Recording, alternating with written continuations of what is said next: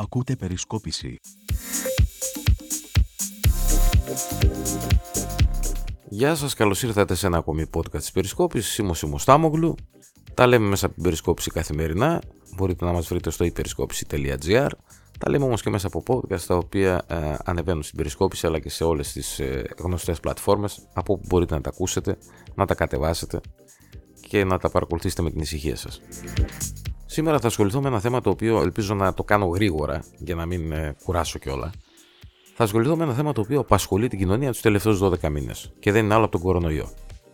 Ο κορονοϊός, ο οποίος όμως δεν έχει μόνο το ιατρικό κομμάτι, έχει και το κομμάτι το οικονομικό και το κομμάτι το κοινωνικό.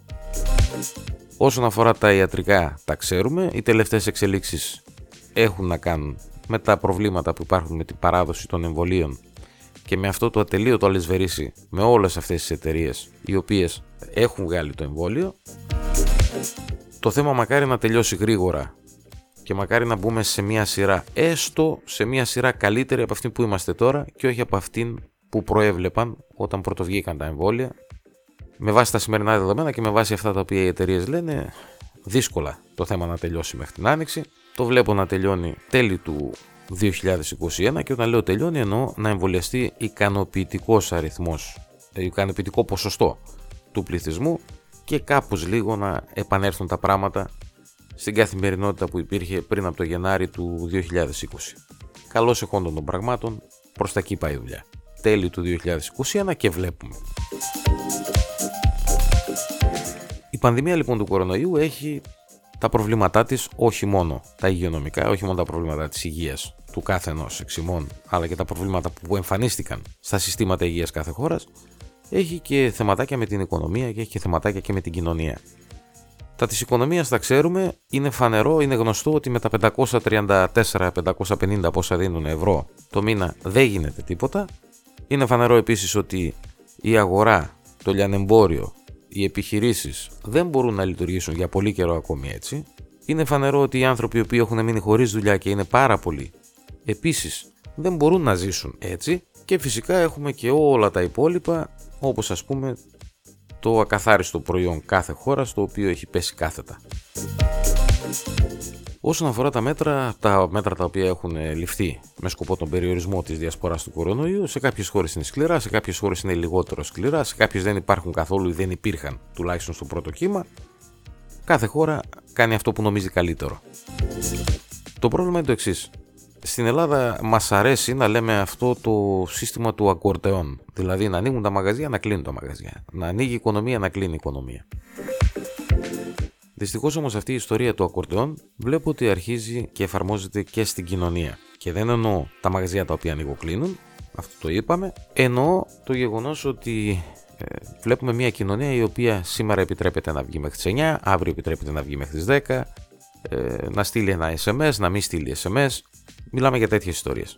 Θα πρέπει να καταλάβουμε κάτι. Με αστυνομικά μέτρα ο κορονοϊός δεν πιάνεται, το έχει πει και ο φίλος μου Νίκος ο σε ένα από τα podcast που κάναμε, να ζητήσετε το και αυτό να το ακούσετε. Και έχει δίκιο. Επίσης δεν γίνεται δουλειά με τον τρόπο τον οποίο γίνεται τη στιγμή αυτή. Με το να απειλείς κάποιον ότι αν είναι καλό παιδί θα βγει έξω από το σπίτι, ενώ αν δεν είναι καλό παιδί θα μείνει μέσα. Το πρόβλημά μας είναι συγκεκριμένο και έχει να κάνει με το γεγονός ότι υπάρχουν άνθρωποι οι οποίοι ακόμη δεν έχουν καταλάβει τη σοβαρότητα της κατάστασης και το πόσο θανατηφόρος μπορεί να γίνει ο κορονοϊός και από την άλλη μεριά υπάρχουν και άνθρωποι οι οποίοι έχουν καταλάβει τη σοβαρότητα της κατάστασης και αναγκαστικά μένουν μες στο σπίτι αλλά από ένα σημείο και μετά ανθρώπινο είναι πλέον έχουν αρχίσει και σκάνε.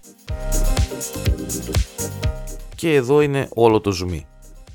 Οι βαλβίδες ασφαλείας να το πω έτσι για να μην σκάσει η κοινωνία πλέον έχουν αρχίσει και φρακάρουν και έχουν αρχίσει και φρακάρουν επειδή το, το θέμα το βλέπουμε μόνο από την πλευρά των περιορισμών. Το θέμα το βλέπουμε μόνο από την πλευρά των περιοριστικών μέτρων και τίποτε περισσότερο.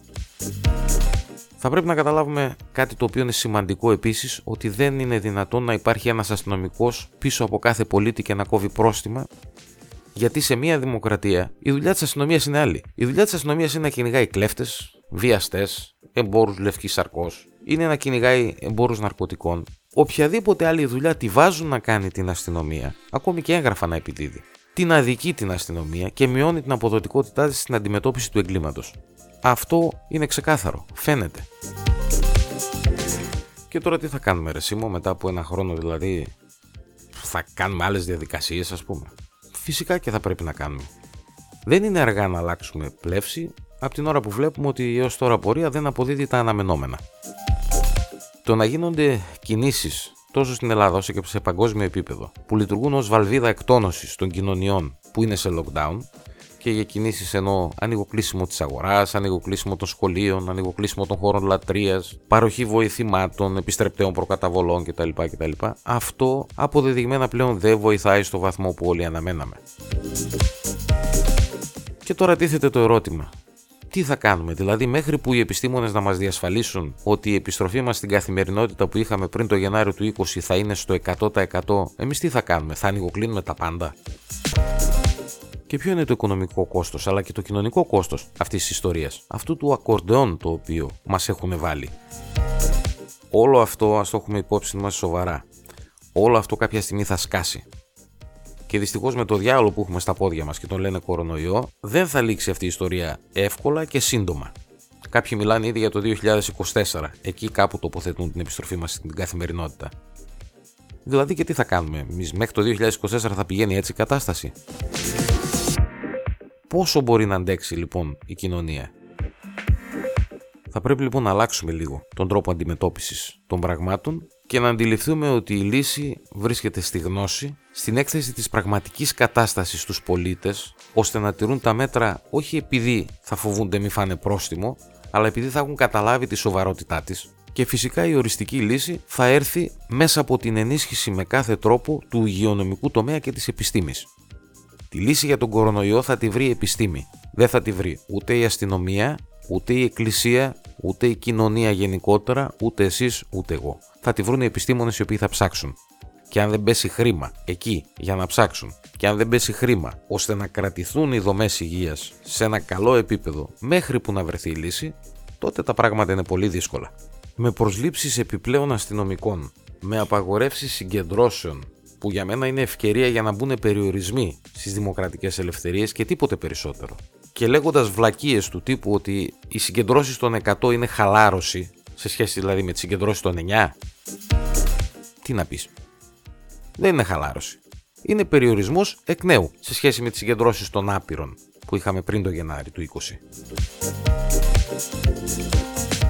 οι ταραχές που έχουν γίνει σε διάφορες ευρωπαϊκές χώρες και η Ολλανδία είναι αυτή η οποία έχει το μεγαλύτερο πρόβλημα τις τελευταίες ημέρες, δεν δείχνουν τίποτα ε, ξεμαλιάριδες νέους οι οποίοι είναι χωμένοι μέσα στα ναρκωτικά και ξαφνικά βλέπουν ένα περιπολικό και ρομάνινα και τα σπάνε.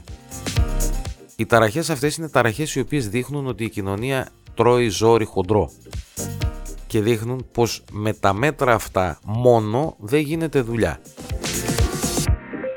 Απλά είναι τα πράγματα ας τα σκεφτούμε λίγο και μετά ας ξεκινήσουμε και ας λέμε αυτά που λέμε κάθε φορά όποτε γίνονται ταραχές και όποτε ενισχύεται με λάθος τρόπο λάθος τομέας του κρατικού μηχανισμού.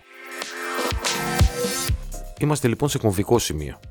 Σε κομβικό σημείο και για την κοινωνία αλλά και για το κράτος ως μηχανισμό. Και θα πρέπει να έχουμε το νου μας όλοι, αμφότεροι, και το κράτος και οι πολίτες, ούτως ώστε αυτή η πανδημία να μην είναι το έναυσμα μίας διαδικασίας η οποία στο τέλος θα μας δώσει έναν περιορισμό των δημοκρατικών ελευθεριών και ως μια ευκαιρία για να περνάνε πράγματα τα οποία υπό κανονικές συνθήκες δεν θα περνούσαν.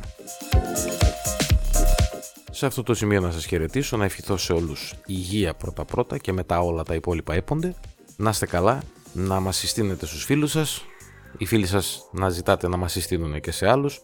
Ευχαριστούμε πολύ, καλή συνέχεια σε όλους, μέχρι την επόμενη φορά, γεια σας.